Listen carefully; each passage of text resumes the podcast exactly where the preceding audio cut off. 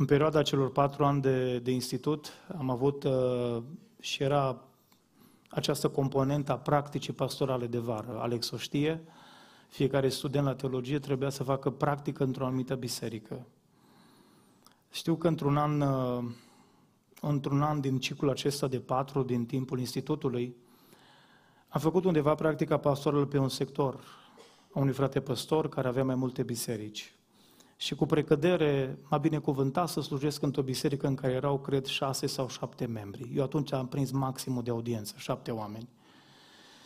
Uh, țin minte ce m-a frapat în biserica asta. Era o clădire frumoasă, o clădire foarte bine aranjată, conturată, dar uh, atmosfera din lăuntru era foarte deprimantă. Erau șase, șapte oameni în vârstă și țin minte că în tot povesteau, cred că erau atâtea locuri goale că nu vă puteți imagina. Fiecare putea să își doarmă pe 3-4 bănci, liniștit.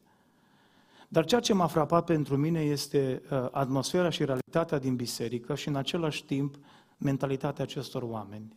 Iar ascultați-mă, nu o zic în sens critic sau de pe poziție de superioritate, dar aproape fiecare din frații aceștia îmi povesteau următorul lucru. Frate, Domnul a promis că va lucra cu semne și minuni în biserica asta. Și am zis, uh, nu vă supărați, de cât timp sunteți la cifra asta? Păi zice, noi toți scădem, nu creștem. Probabil că în decurs de câțiva ani biserica aceea avea toate șansele să se închidă, efectiv să se pună lacătul.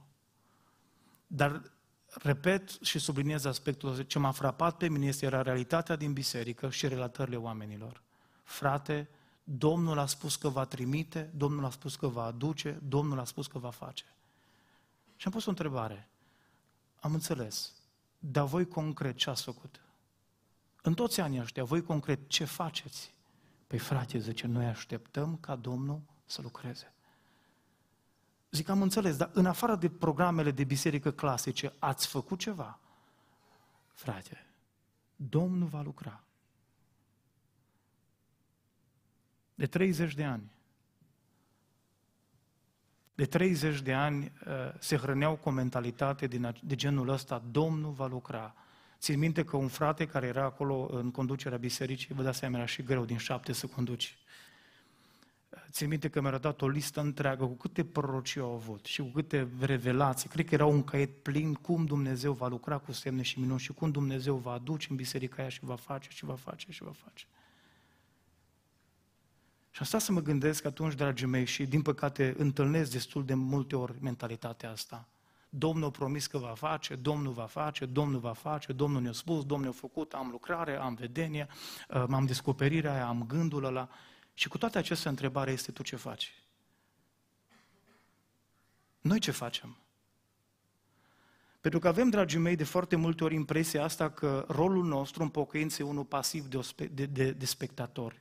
Dumnezeu ne-a chemat în biserică, noi stăm în tribune și Dumnezeu șutează, Dumnezeu centrează, Dumnezeu marchează, El le face pe toate.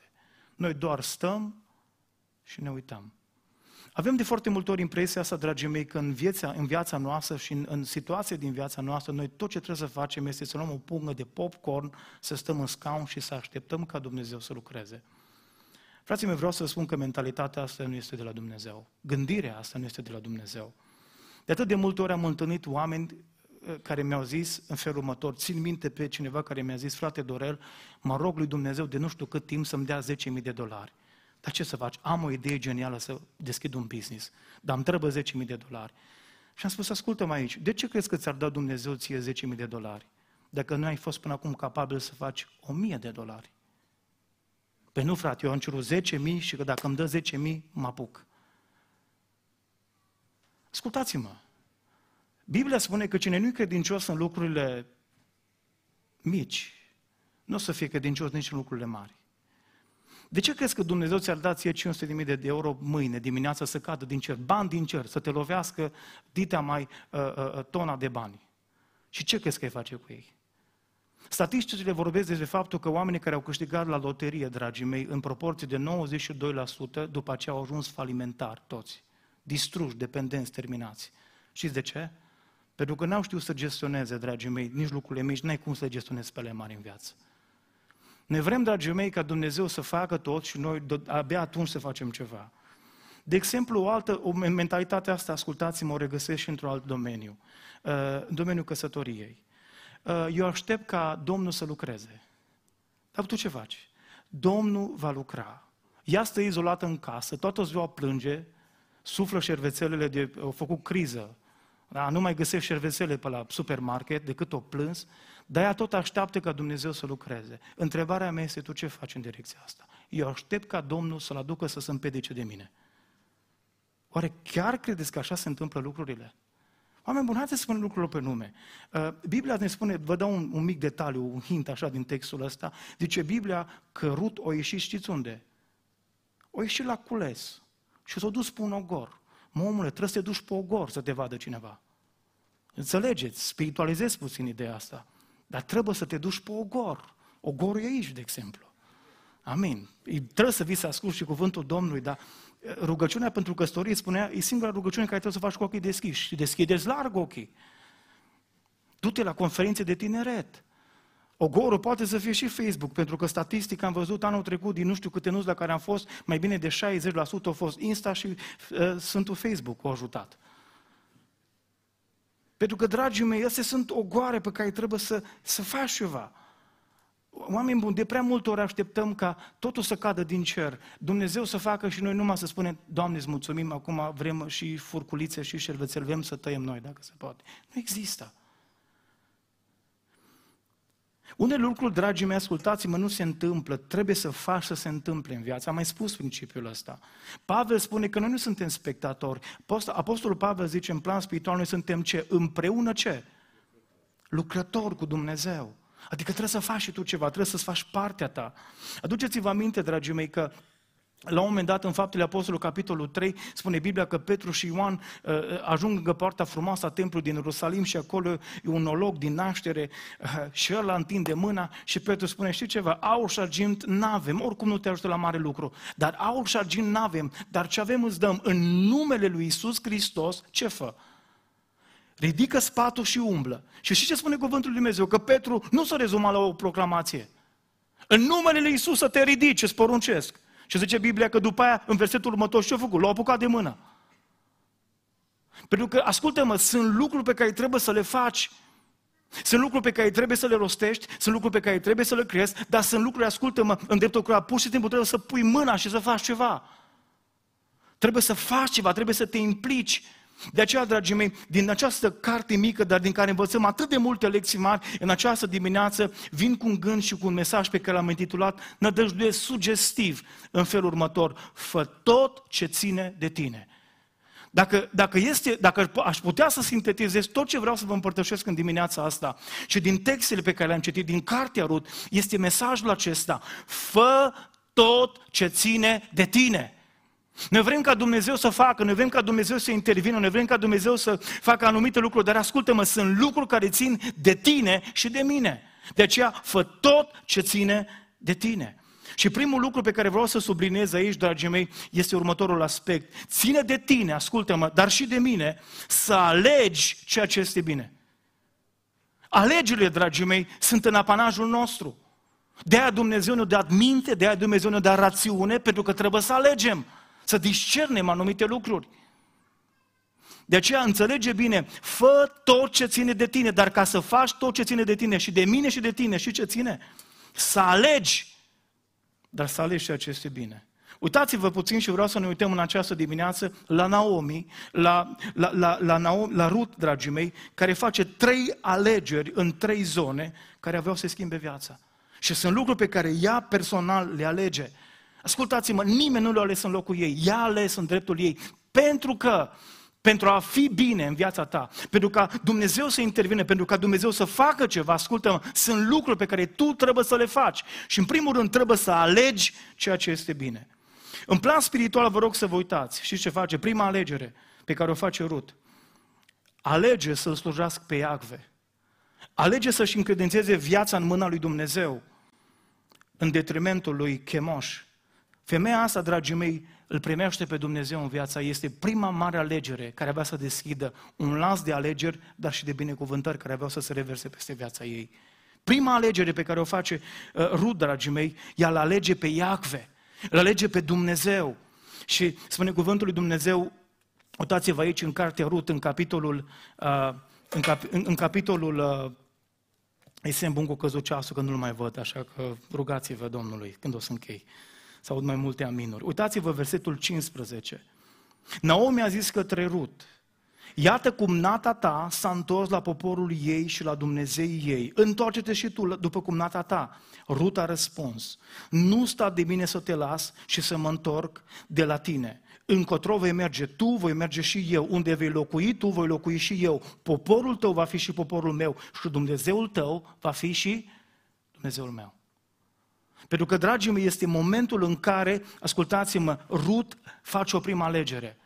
Alege să-și predea viața în mâna lui Dumnezeu. Trăia în Moab, în țara în care era adorat, în care era înălțat și venerat Chemoș, această zeitate absurdă. Și cu toate acestea, el alege pe Dumnezeu.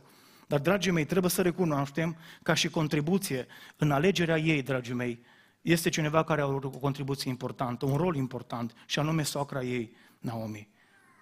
Puterea exemplului personal în convertirea altora, dragii mei, nu trebuie neglijat. Cu siguranță, ascultați-mă, cu siguranță că Ruth a văzut ceva la Naomi.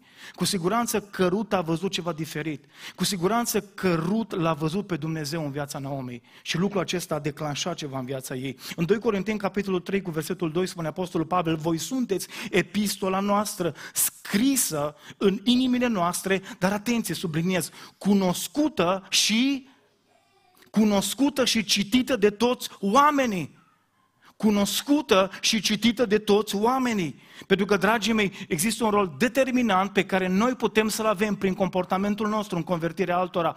Ca oamenii aceștia să-L vadă pe Dumnezeu noi și mai apoi să-și-L dorească pe Dumnezeu în viața lor. Deci, uitați-vă, uh, o prima alegere pe care o face Naomi, ține de tine să alegi ceea ce este bine. Îl alege pe Dumnezeu, îl alege pe Acve. Apoi, doi, uitați-vă, este o alegere în zona relațională alege, foarte interesant, să rămână cu Naomi, adică cu soacra, în loc să meargă la maică sa. Spune cuvântul lui Dumnezeu că soacra ei, ă, Naomi, îi spune, ascultați-mă, versetul, capitolul 1, Rut, cu versetul 6. Apoi s-a sculat ea și nororile ei ca să se întoarcă în țara ei din țara Moabului, căci aflase în țara Moabului că Domnul cercetase pe poporul său și dăduse pâine. Ea a ieșit din locul în care locuia însoțită de cele două norori ale ei. Apoi să se întoarcă în țara ei, în, în țara Iuda. Naomi a zis, aici versetul 8, a zis atunci celor două norori ale ei, duceți-vă și întoarceți-vă fiecare unde? Unde? La casa mamei ei. Cu alte cuvinte, ascultați-mă, cu alte cuvinte, dragii mei, uitați-vă, Rut nu e orfană, are o familie, are o mamă, are un tată, are frați, are rudenii. În Moab, îi le acasă. Și cu toate acestea, Rut, dragii mei, alege, alege să meargă împreună cu Naomi. Pentru că sunt anumite alegeri pe care trebuie să le faci în plan relațional și nu numai. Dragii mei, vreau să vă spun ceva. Barometrul relațiilor. Dacă vreți să vedeți cât de sănătoase relații aveți, dacă vreți să vedeți cât de puternice prietenii aveți, dacă vreți să vedeți câți cu adevărat țin la voi și vă iubesc și vă apreciază, ascultați-mă, barometrul și indiciul relațiilor voastre sunt crizele. În situațiile de criză reale ale vieții, o să vedeți câți pleacă și câți rămân. Să-l cităm pe domnul Mircea Joana, mulți am fost, puțini am rămas. Crizele, dragii mei, sunt adevăratul barometru al relațiilor noastre. Cât de prieteni avem, cât de oameni care tot îți dau like-uri și dintr-o dată, hei, stai puțin. O, e suficient de o criză de genul acesta. Uitați-vă, dragii mei, un exemplu înălțător în direcția asta îl găsim în 2 Samuel, capitolul 15. David, dintr-o perioadă de mare criză, teribilă criză. Nu pot imagina durere mai mare. Sunt tată, am trei copii. Dar imaginați-vă ce înseamnă ca într-o zi unul dintre copiii tăi să se răscoale împotriva ta. Într-o zi, spune cuvântul lui Dumnezeu că Absalom dă o lovitură de stat și practic îl alungă, îl forțează pe tatălui, pe David, să plece din calea lui. Și, dragii mei, este un moment de cernere. Pentru că acum vezi cine pleacă și cine rămâne. Și spune cuvântul lui Dumnezeu așa, Că împăratul, 2 Samuel 15 cu 19, împăratul a zis Ciscui. Nu e un om care era evreu, nu e un om care era din neamul lui, ce spune Biblia că a zis lui Itai din Gat, pentru ce să vii și tu cu noi? Întoarce-te și rămâi cu împăratul, căci ești străin și ai fost luat chiar din țara ta. De ieri ai venit și a să te faci, să te fac să rătăcești cu noi, încoace și încolo, când nici măcar eu, zice David, habar n-am unde mă duc, după ce să vii cu mine? Întoarce-te și ia pe frații tăi cu tine. Domnul să se poarte cu tine, cu bunătate și credincioșie. Auzi și răspunde Itai. Pentru că sunt unii oameni, dragii mei, care în adevăratele crize ale vieții vei vedea. Unii pleacă, alții rămân. Spune cuvântul lui Dumnezeu că a zis Itai, viu este Domnul și viu este Domnul meu împăratul, că în locul în care va fi Domnul meu împăratul, fie ca să moară, fie ca să trăiască, acolo va fi șorobul tău. Ce spune Rut Naomei? Cel mai confortabil lucru ar fi să mă duc la mama acasă. Cel mai confortabil lucru ar fi să-mi iau bagajele și să plec. Să mă duc acasă, sunt numai 10 km. Poate 5 metri. Poate erau vis-a-vis, nu știm.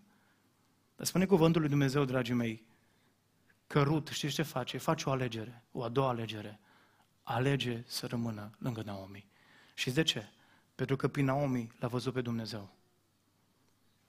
Pentru că a văzut ceva Naomi și prin Naomi, ă, spune Biblia, ă, uitați-vă în contextul ăsta, ea spune, știu ceva, unde te duci, tu mă duc și o Dumnezeul tău va fi și Dumnezeul meu. Dragii mei, vreau să vă spun că loialitatea este o calitate pe care Dumnezeu o binecuvântează și oamenii o apreciază. Și asta o vedem, știți unde? În Rut, capitolul 2, cu versetul 11 la 12. Boaz i-a răspuns. Rut e șocată. Cum adică mă lași nu numai să coleg spice, dar îmi dai și apă de băut, mă protejez. Stai puțin, Boaz, de ce faci toate lucrurile astea? Și auzi și spune, Boaz, Boaz i-a răspuns, Rut 2 cu 11, mi s-a spus tot ce ai făcut pentru soacra ta de la moartea bărbatului tău și cum, ce ai făcut? Ai părăsit pe tatăl tău și pe mama ta și țara în care te-ai născut ca să mergi la un popor pe care nu-l cunoșteai mai înainte. Domnul să-ți răsplătească ce ai făcut. Plata să fie de plină din partea Domnului Dumnezeului Israel, sub ale cărui aripi ai venit să te adăpostești. Pentru că, ascultați-mă, loialitatea ta este apreciată și cunoscută. Dar uitați-vă, există o a treia alegere mai apoi pe care o face Rut. Alege să plece din Moab și să se ducă la Betlehem. Ce reprezenta pentru, pentru Rut Moab? Și ce reprezenta? Casă.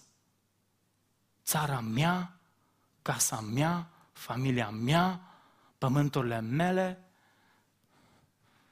conturile mele, aici tot. Și cu toate acestea, spune cuvântul lui Dumnezeu că Rut face o a treia alegere, nu numai spirituală, că alege pe Dumnezeu relațională, că rămâne lângă Naomi, lângă Naomi dar uitați-vă, o alegere fizică, să plece din Moab, locul în care este acasă, și să plece într-o țară străină din care habar n-avea ce o să o aștepte. Oameni buni, oare nu asta înseamnă credința? Oare nu asta înseamnă credință cu adevărat? Să pleci ce înseamnă credință? Uitați-vă în cazul Rut, să pleci de la ceva, totuși ești în Moab, o ai pe maică ta, ai pe taică, tu ai frați, ai rudeni, ai verișori, ai neamuri, ai cetățenie, ai unde să te duci, ai un pat, să pleci de la ceva concret înspre necunoscut, neavând nimic. Dacă ar fi să definesc în cazul ăsta credincioșia, dragii mei, spun încă o dată, să pleci de la ceva înspre necunoscut, neavând nimic. Spune uh, Rut, uh, spune Naomi, zice, și acum Domnul mă duce înapoi cum? Cu conturile pline după 10 ani de Moab. Cu modus? Nimic. Să nu ai nimic, să pleci spre necunoscut și să lași ceva. Asta, dragii mei, înseamnă, înseamnă să alegi ceea ce este bine, să alegi prin credință. De aceea, fă tot ce ține de tine. În această dimineață, ascultați-mă, prin această carte, prin această femeie, printr-o moabită, care are parte de niște experiențe extraordinare, de dureroase, dar și de înălțătoare mai apoi, Dumnezeu îți spune ție, dar îmi spune și mie, fă tot ce ține de tine. Primul lucru ține de tine, dar și de mine, să alegi ceea ce este bine. Apoi al doilea lucru, dragii mei, ține de tine și de noi toți, să acționăm mai apoi așa cum este bine. Ține de tine să acționezi așa cum este bine. Am vrut să rimeze, m-am luptat mult la asta, să sune cumva, să o rețineți mai ușor. Dar ține de tine să acționezi așa cum este bine. Dar ascultă-mă ce spun, ca să acționezi bine, să faci ceea ce este bine, trebuie să eviți eu am, eu am identificat aici, dragii mei, trei mari capcane, ascultați-mă. Și prima din ele, pe care trebuie să o eviți neapărat, este capcana refugiului. Capcana refugiului. Tendința, uitați-vă acum, nu să mergi cu National Geographic, dar cunoașteți bine lucrul ăsta. Întotdeauna, tendința uh, păsărilor când învață să zboare este să se întoarcă unde? La cuib.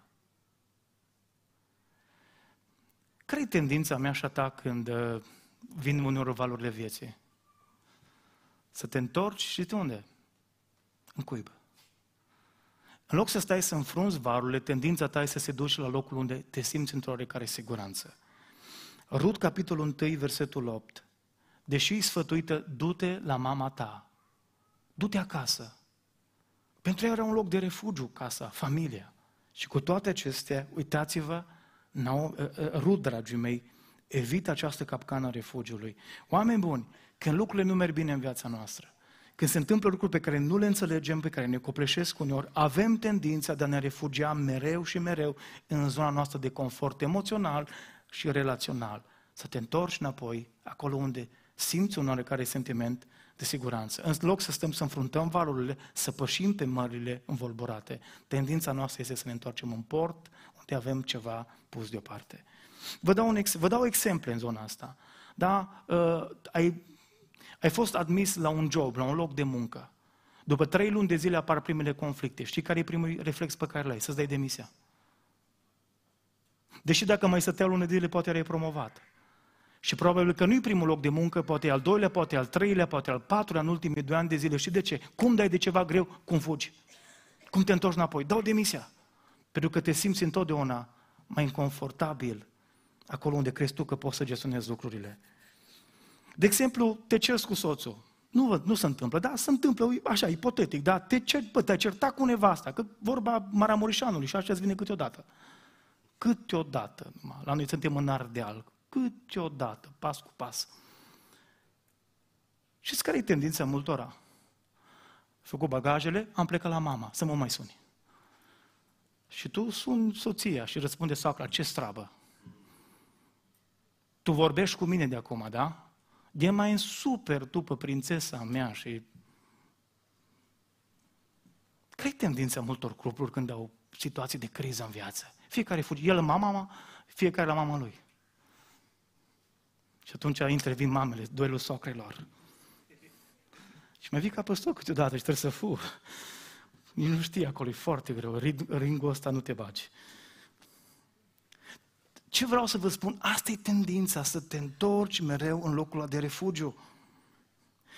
Îți mai spun un domeniu, ascultă-mă, în care am văzut lucrul ăsta. Când unii oameni vin și spun, hei, greșești, nu faci bine. Și care e tendința ta așa mea? Când cineva spune pe bună dreptate, omule, greșești, nu vezi bine lucrurile aici, hei, corectează-te, pocăiește-te. Și care e tendința mea? Și care e tendința ta? Să mă duc la oamenii care îmi dau dreptate. Să mă duc să stau în prezența oamenilor care sunt de acord cu mine, care spun, bă, tu ai dreptate, deși nu ai. Asta întotdeauna, ascultați-mă, vei avea tendința să te refugiezi în cercul oamenilor care te aprobă orbește. Da, tu ești vinovatul, tu ești, uh, nu știu ce au toată lumea cu tine, oculta, nu știu, George Soros are ceva cu tine. Forumul economic de la Davos are cu tine ceva. Guvernul, toată lumea are ceva cu tine. Și ascultă-mă, te vei închide întotdeauna în cercul ăla de oameni care te aprobă și care nu te confruntă. Dar vreau să vă spun ceva aici. Și de ce pierdem multe binecuvântări în viață? Pentru că stăm în cercuri cu oameni care ne aprobă, nu care ne confruntă. Pentru că vreau să spun ceva aici. Dacă vei fugi de confruntare, nu o să ai parte de binecuvântare în viață. Dacă vei căuta mereu aprobarea altora și ascultă-mă, îți găsești, îți vei găsi mama, ă, tata, rudenile, toată lumea o să fie cu tine, emoțional toți sunt cu tine. Dar întrebarea este principial, ai sau nu dreptate? Ai sau nu dreptate? Ce face Petru când ă, în Ioan 21 nu mai înțelege ce se întâmplă? Mă apare, Iisus dispare. Ce face Petru? Unde se întoarce? La pescuit. I-a spus Iisus de atâtea ori, trei ani jumate, hei, te fac pescar de oameni, treaba ta e să predici Evanghelia, treaba ta e să mă însoțești, treaba ta este să faci asta, tu ești Petru, uite, pe tine voi clădi biserica. Ce face Petru la prima mare criză? Și ce face? Se duce înapoi la barcă, la pescuit. Și-a pus barca deoparte, în caz că, nu știi niciodată. Pentru că tendința noastră, știți care este? Să ne întoarcem, să ne întoarcem în această, și să cădem în această capcană a refugiului. Mai apoi există o altă capcană în care, în care noi cădem de foarte multe ori. De ascultă-mă, trebuie să acționezi. Dacă să acționezi și să faci ceea ce e bine, va trebui să eviți o altă capcană, capcana a resemnării. Resemnarea, dragii mei, este, este ascultați-mă, este moartea oricărei inițiative. Este cimitirul, dacă veți, al bunelor intenții.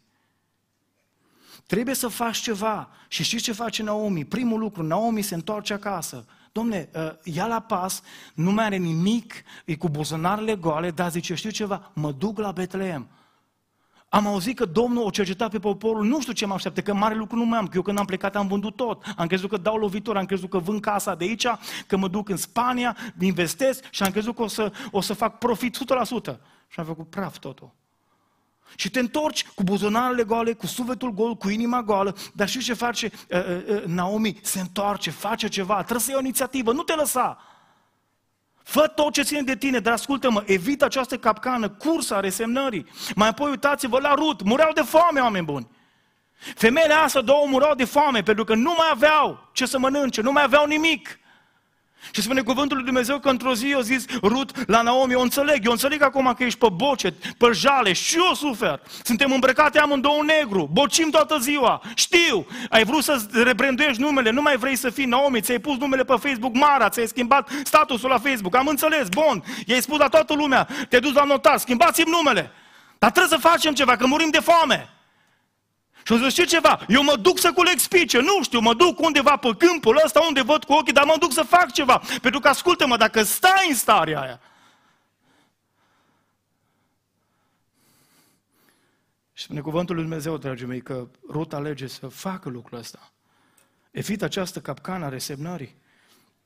Există un episod cunoscut, celebru, doi împărați, 7 cu 14, cu 1 la 4. Vă rog să-l ascultați pentru că e sintetizat foarte bine aici.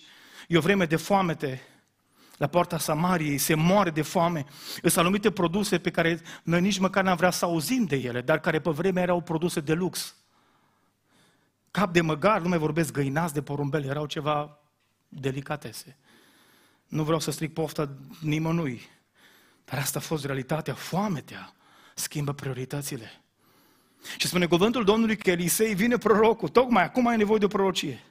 Elisei zice Biblia că a zis, ascultați cuvântul Domnului, ăia mureau de foame. Ascultați-mă, un cap de măgar era masterchef. Era scărlătescu cu cea mai bună masă din lumea asta. Ascultați cuvântul Domnului. Așa vorbește Domnul. Mâine la ceasul acesta se va vinde la poarta Samariei o măsură de floare de făină cu un ciclu și două măsuri de ors cu un ciclu. Călărețul pe brațul căruia se rezema împăratul a răspuns omului Dumnezeu, chiar dacă Domnul face fereste în cer, cum s-ar putea întâmpla un asemenea lucru? Nici o șansă, no way! Vocea acestui da, om, dragii mei, este vocea omului resemnat. Dar auzi ce spune Elisei, vei vedea cu ochii tăi, dar nu vei mânca din ele.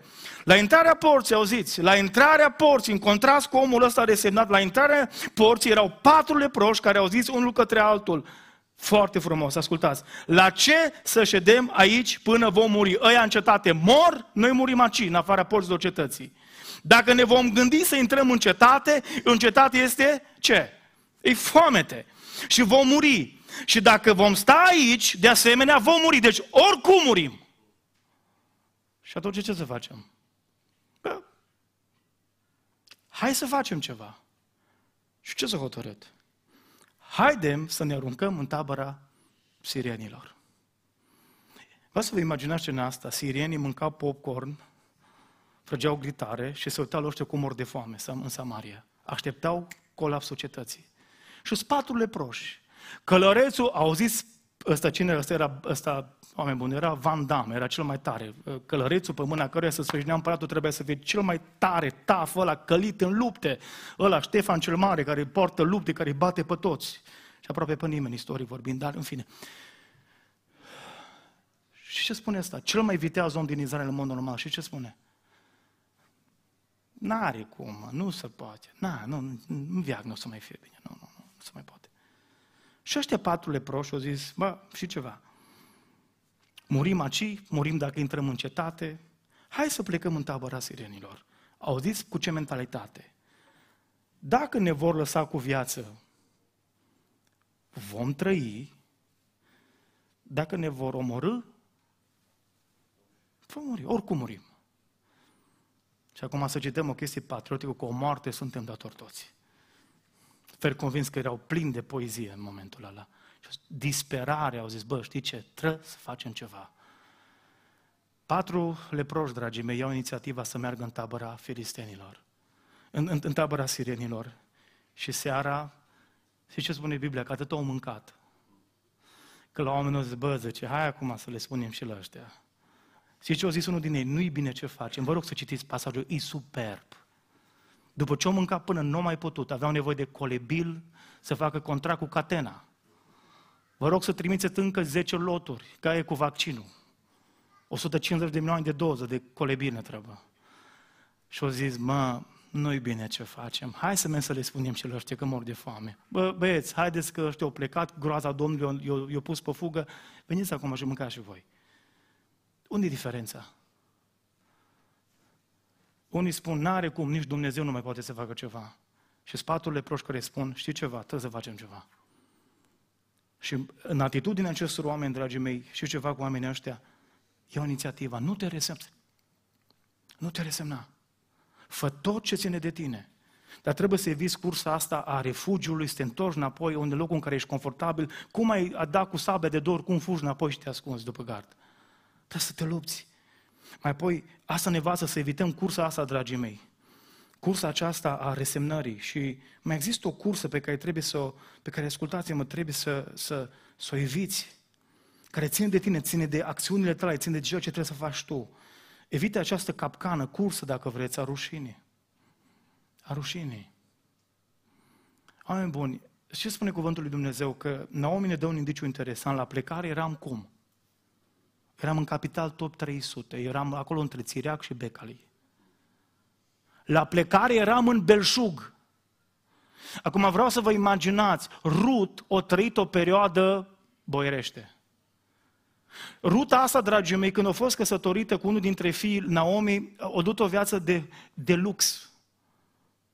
Asta făcea terapie prin shopping. Știți că unii fac terapie la psiholog, asta făcea terapie prin shopping, cât îți trebuie, poftim golden cardus, ia ce poșete vrei, numai lasă-mă în pace. Și ajungem în postura în care, ascultați-mă, nu mai are nimic, e măitoare de foame, da? Acum ea care o mărs la alteri cu Gucci și cu Prada, nu mai știa cum să-și asorteze. Jumate de oră pierdea, nu putea veni la biserică, că nu știa cum să-și asorteze hainele. Sau cu care mașină, altă dilemă existențială. Ca și țireac, ați auzit, nu știe care avion să meargă. Și dintr-o dată ajunge o muritoare de foame care se duce să culeagă spice de pe câmp. Și ce cel mai greu? Cel mai greu om pentru om în viață este să accepte realitatea. Și să nu mai te lupți să salvezi aparențele. Dacă vrei să faci ceva. Ok, poate că am 10 ani ai fost multimilionar. Poate că azi ești simplu un șomer. Ce vrei să salvezi? Aparențele? Bă, eu nu mă duc să mă angajez la fabrică. Cum adică eu care am fost patron, eu să mă angajez acum? Da.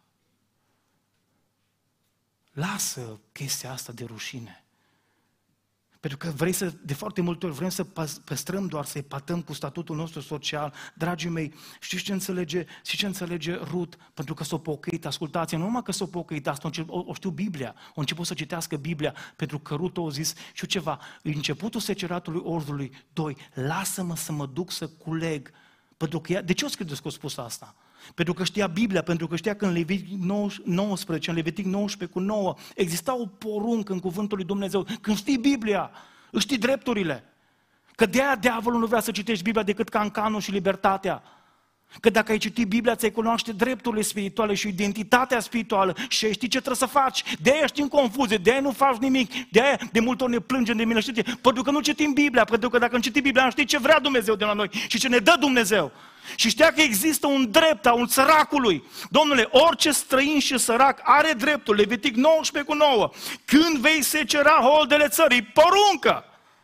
Când vei secera holdele țării, să lași nesecerat un cos din câmpul tău și să nu strângi picele rămase de pe urma secerătorilor, nici să nu culești strugurii rămași după cules în viața ta, nici să nu strângi boabele care vor cădea din ei, să le lași cui?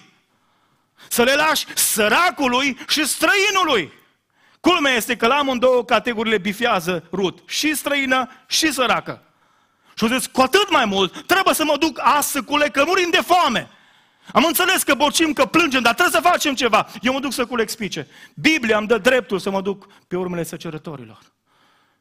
Și simplul ăsta gest, ascultă-mă, de a, de a face ceva, de a te dezbrăca de haina aparențelor. Eu cum adică, acum o să mă vadă toți, că eu care pe Facebook am postat anul trecut că eram în, în uh, întrebam uh, followerii mei de pe, de, pe, de pe Facebook, unde să-mi fac concediu? Ce-mi spuneți, Canare sau Palma de Mallorca? Și acum te întreb, oare, unde să mă angajez? La RER sau la... Uh, am auzit că la Mesopotamia au ceva joburi libere, știți ceva? Nu e așa că, pentru că vrem să păstrăm aparențele,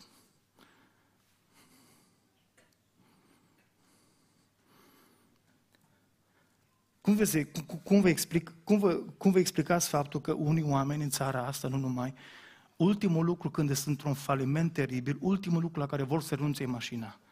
Domnule, e spraf, e numai unde locui, de el conduce Mercedes-ul. Deci tu ești dator vândut, tu nu mai ai nimic, tu ești praf, tu ești, tu ești pe lângă. Dar tu Mercedes-ul nu-l dai. iPhone-ul la ultimul loc, e ultimul lucru la care vrei să renunți. De ce? Pentru că vrei să păstrezi doar niște aparențe. Și ce învăț de la Rut? Hei, Adevărul este că nu mai sunt cum eram anul trecut în bogăție. Înțeleg acum săracă, dar știi ceva? Trebuie să fac ceva. Și nu consider că e nimic pentru mine prea degradant, prea josnic să mă duc să pun mâna și să lucrez. Dacă trebuie să o fac, o fac. Pentru că știu că trebuie să fac ceva. Ascultați-mă, vreau să vă spun un principiu aici. Știți de ce nu ieșim din situațiile de criză ale vieții? Pentru că în loc să ne salvăm pe noi, vrem să salvăm aparențele. Prea mult vrem să salvăm aparențele în loc să ne luptăm să ne salvăm pe noi. Trei, și cu asta vreau să închei. Wow, chiar o rimat. Tot a fost într-o poezie azi. Ăsta este uh, reflex poetic involuntar, cred că se numește. Fă tot ce ține de tine. Ce ține de tine și de mine? Să alegi ce este bine, să uh, acționezi așa cum este bine și trei, ține de tine să asculți de cei care îți vor binele. Ține de tine să asculți de cei care îți vor binele. Care îți vor binele. Um, și când e vorba de oameni care îți vor binele, sunt oameni care te vor sfătui în viață. Dar vreau să înțelegeți acest principiu, l-am reiterat și în alte mesaje, dar cred că e foarte important să-l înțelegem. Oameni buni, un sfat bun, un sfat bun, întotdeauna trebuie să-l raportați nu la persoana care ți-l dă, ci la principiul care ți este oferit. Ascultați-mă, un sfat bun trebuie raportat la un principiu și nu la o persoană. De ce vă spun asta? Pentru că prin aceeași persoană poți să primești și sfaturi bune și sfaturi rele. Cu cele mai bune intenții, unii te sfătuiesc greșit. Cu cele mai bune intenții, unii îți dau sfaturi greșite. Nu vor. De-aia trebuie, întotdeauna ascultă-mă ce spun. Atenție, atenție, fii vigilent. Raportează-te întotdeauna când e vorba de un sfat, ascultă-mă, nu, e foarte ok, știi că persoana îți vrea bine, dar atenție, principiul. Rut este sfătuită de către soacra ei, du-te acasă.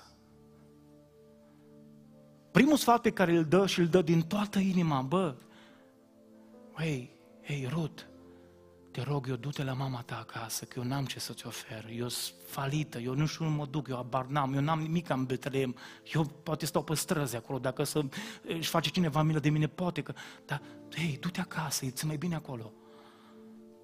Ce face Rut? Ce să facă Moab?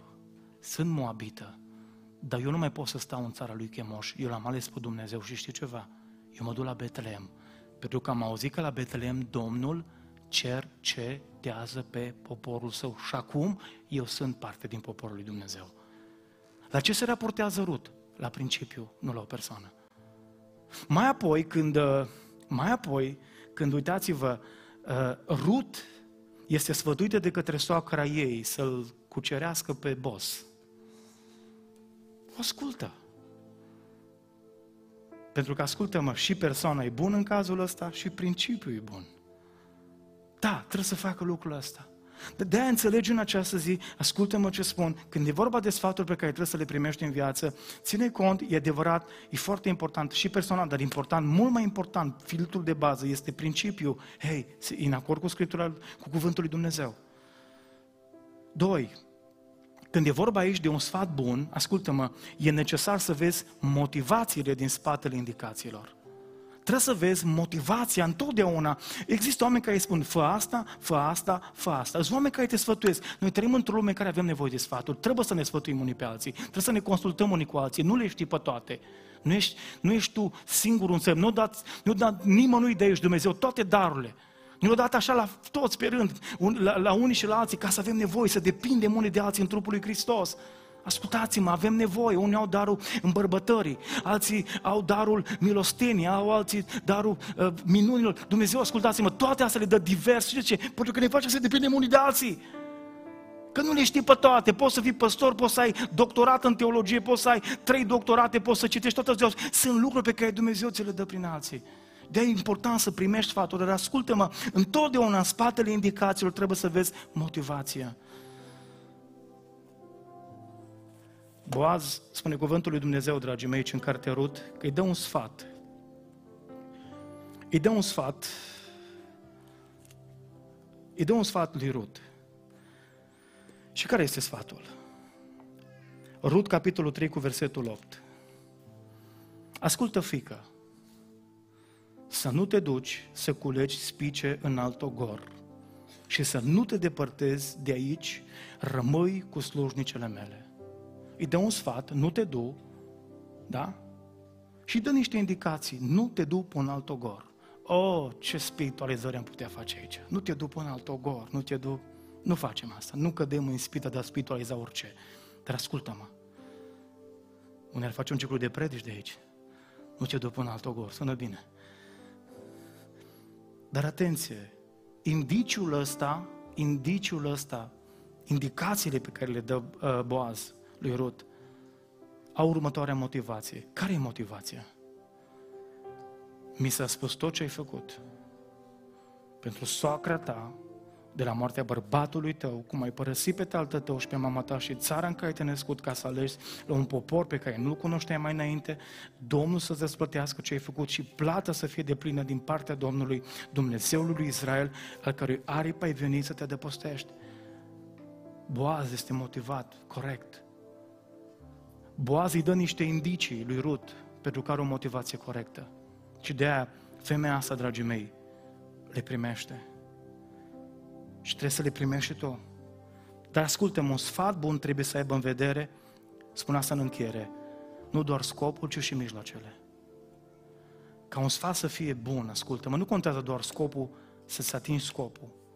Trebuie să fii atent și la mijloace.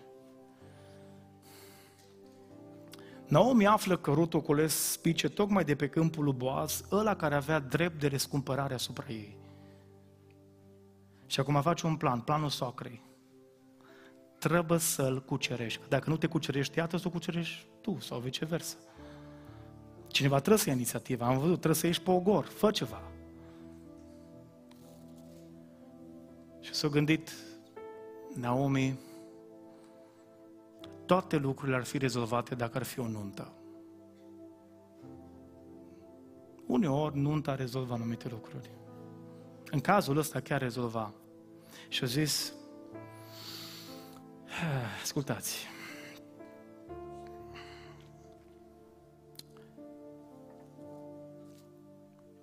Versetul 3 din Ruc, capitolul 3. Rut 3 cu versetul 3. Mai bine simplu și smeriți și de Dumnezeu iubiți, îmi zice noi. Da, este. E un principiu sănătos. Eu așa Eu nu mă piaptă, eu nu mă aranjez. Eu așa cum îs. Nici nu mă uit în oglindă, că eu sunt merită. Eu sunt merită. Dacă mă vede, mă... e trebuie să vadă sufletul meu. Hey, nu-i Dumnezeu. Că numai Domnul vede inima omului prima dată. Înțelegeți? Treci pe la oglindă înainte. A venit sacra, vină încoace. Old school of Bethlehem. Nu știu la voi Moab cum reușați, dar nu știu cum le, nu știu cum le prostit pe pruncul meu, dar vin încoace. Aici, în Betlehem, e altceva. Spală-te, unge-te și îmbracă-te. Dar nu e că e păcat să te aranjezi. Să nu confundați smerenia în Domnul cu lipsa de îngrijire. Hei, și-a zis, uh, ai ceva creme, nu mai am că aia crema de la Chanel s-a dus de mult că nu mai am bani. Las că-ți fac eu rost. Rimel ai? De mare auzi, acum știu că o să fiu spânzurat. Oricum am fost zilele astea, mai, mai întrebă încă una. Promotorul lumea în biserică. Oameni buni. Aranjează-te. El are 20 de ani. Când iese pe drum, ai, ai impresia că a ieșit, e moș Crăciun care o să de pe horn acum. Omule, trebuie să te căsătorești. Hei, aranjează-te. Pentru că Boaz trebuie să vadă. A cui? Știi ce au mai văzut Boaz? Pe lângă faptul că era tânără și frumoasă, și ce au mai văzut Boaz? Că era și harnică. Pogană ca la vihor, mă, asta e numai bună.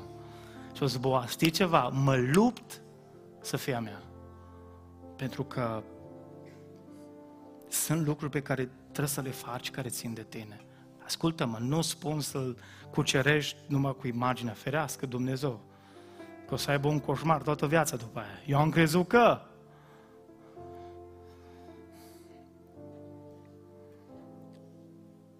Du-te, curtează-l tu dacă nu te curtează el. Dar ai grijă, păstrează limitele. Pentru că aici, acolo, vedem un principiu. Hei, stai la picioarele lui.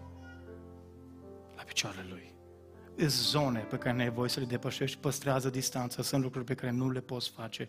Păstrează principiile, păstrează integritatea, dar în același timp nu este nimic incompatibil să ai grijă de tine. Să ai grijă de tine. Adică nu zic genul ăla să te fartezi în halul ăla în care să, să te întâlnească a doua zi din greșeală și să sperie să nu știe cine îi. Dar să de ieri, ferească Dumnezeu, dar nu, era altfel nici în halul ăla. Apropo, Doamne, cred că o să fie un sezon de nunți anul ăsta. Alex, trebuie să ne ținem bine. Trebuie să mai facem un concurs de consiliere primaritală deja, să mai dublăm. Auziți? Ce, ce o zis sacra? Um, spală-te, unge-te, îmbracă-te, fă-te așa, prezentabilă. Versetul 4, Rut 3 cu 4. Și când se va duce să se culce,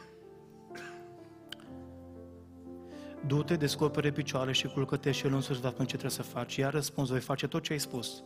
Rut s-a coborât la arie și a făcut tot ce poruncise soacra sa. Boaz, atenție! A mâncat, a băut și inima cum era? Păi nu te duci să-l curtezi, mă, când e stresat. Nu te duci să-i spui că ți-a vorbit Domnul că voi trebuie să fiți împreună după ce au pierdut 5.000 de euro și nu mai știe săracul pe unde să... Uh, deci nu te duci după ce au picat uh, examenul de rezidențiat. Să-i spui că trebuie să vă căsătoriți, că numai de nuntă nu vrea să mai audă. Există un context, există un, un context, inima veselă, când omul alegeți momentul potrivit. Alexandra poate să confirme asta. Trebuie să aleg momentul potrivit. Când am cunoscut-o prima dată, m-am pierdut. Am văzut-o, apropo, trebuie să ieși o pe Ogor. Și ea au ieșit pe Ogor, era la Beiuș, pe teren neutru. Eu de la Brădetu, ea de la Valea Neagră. Eu am căutat-o în România trei ani de zile. Eram în București, a fost, nu știu, a fost în câteva misiuni și toți ziceam, Doamne, vă fi pe aici, nu știu pe unde. Nu, nu, nu.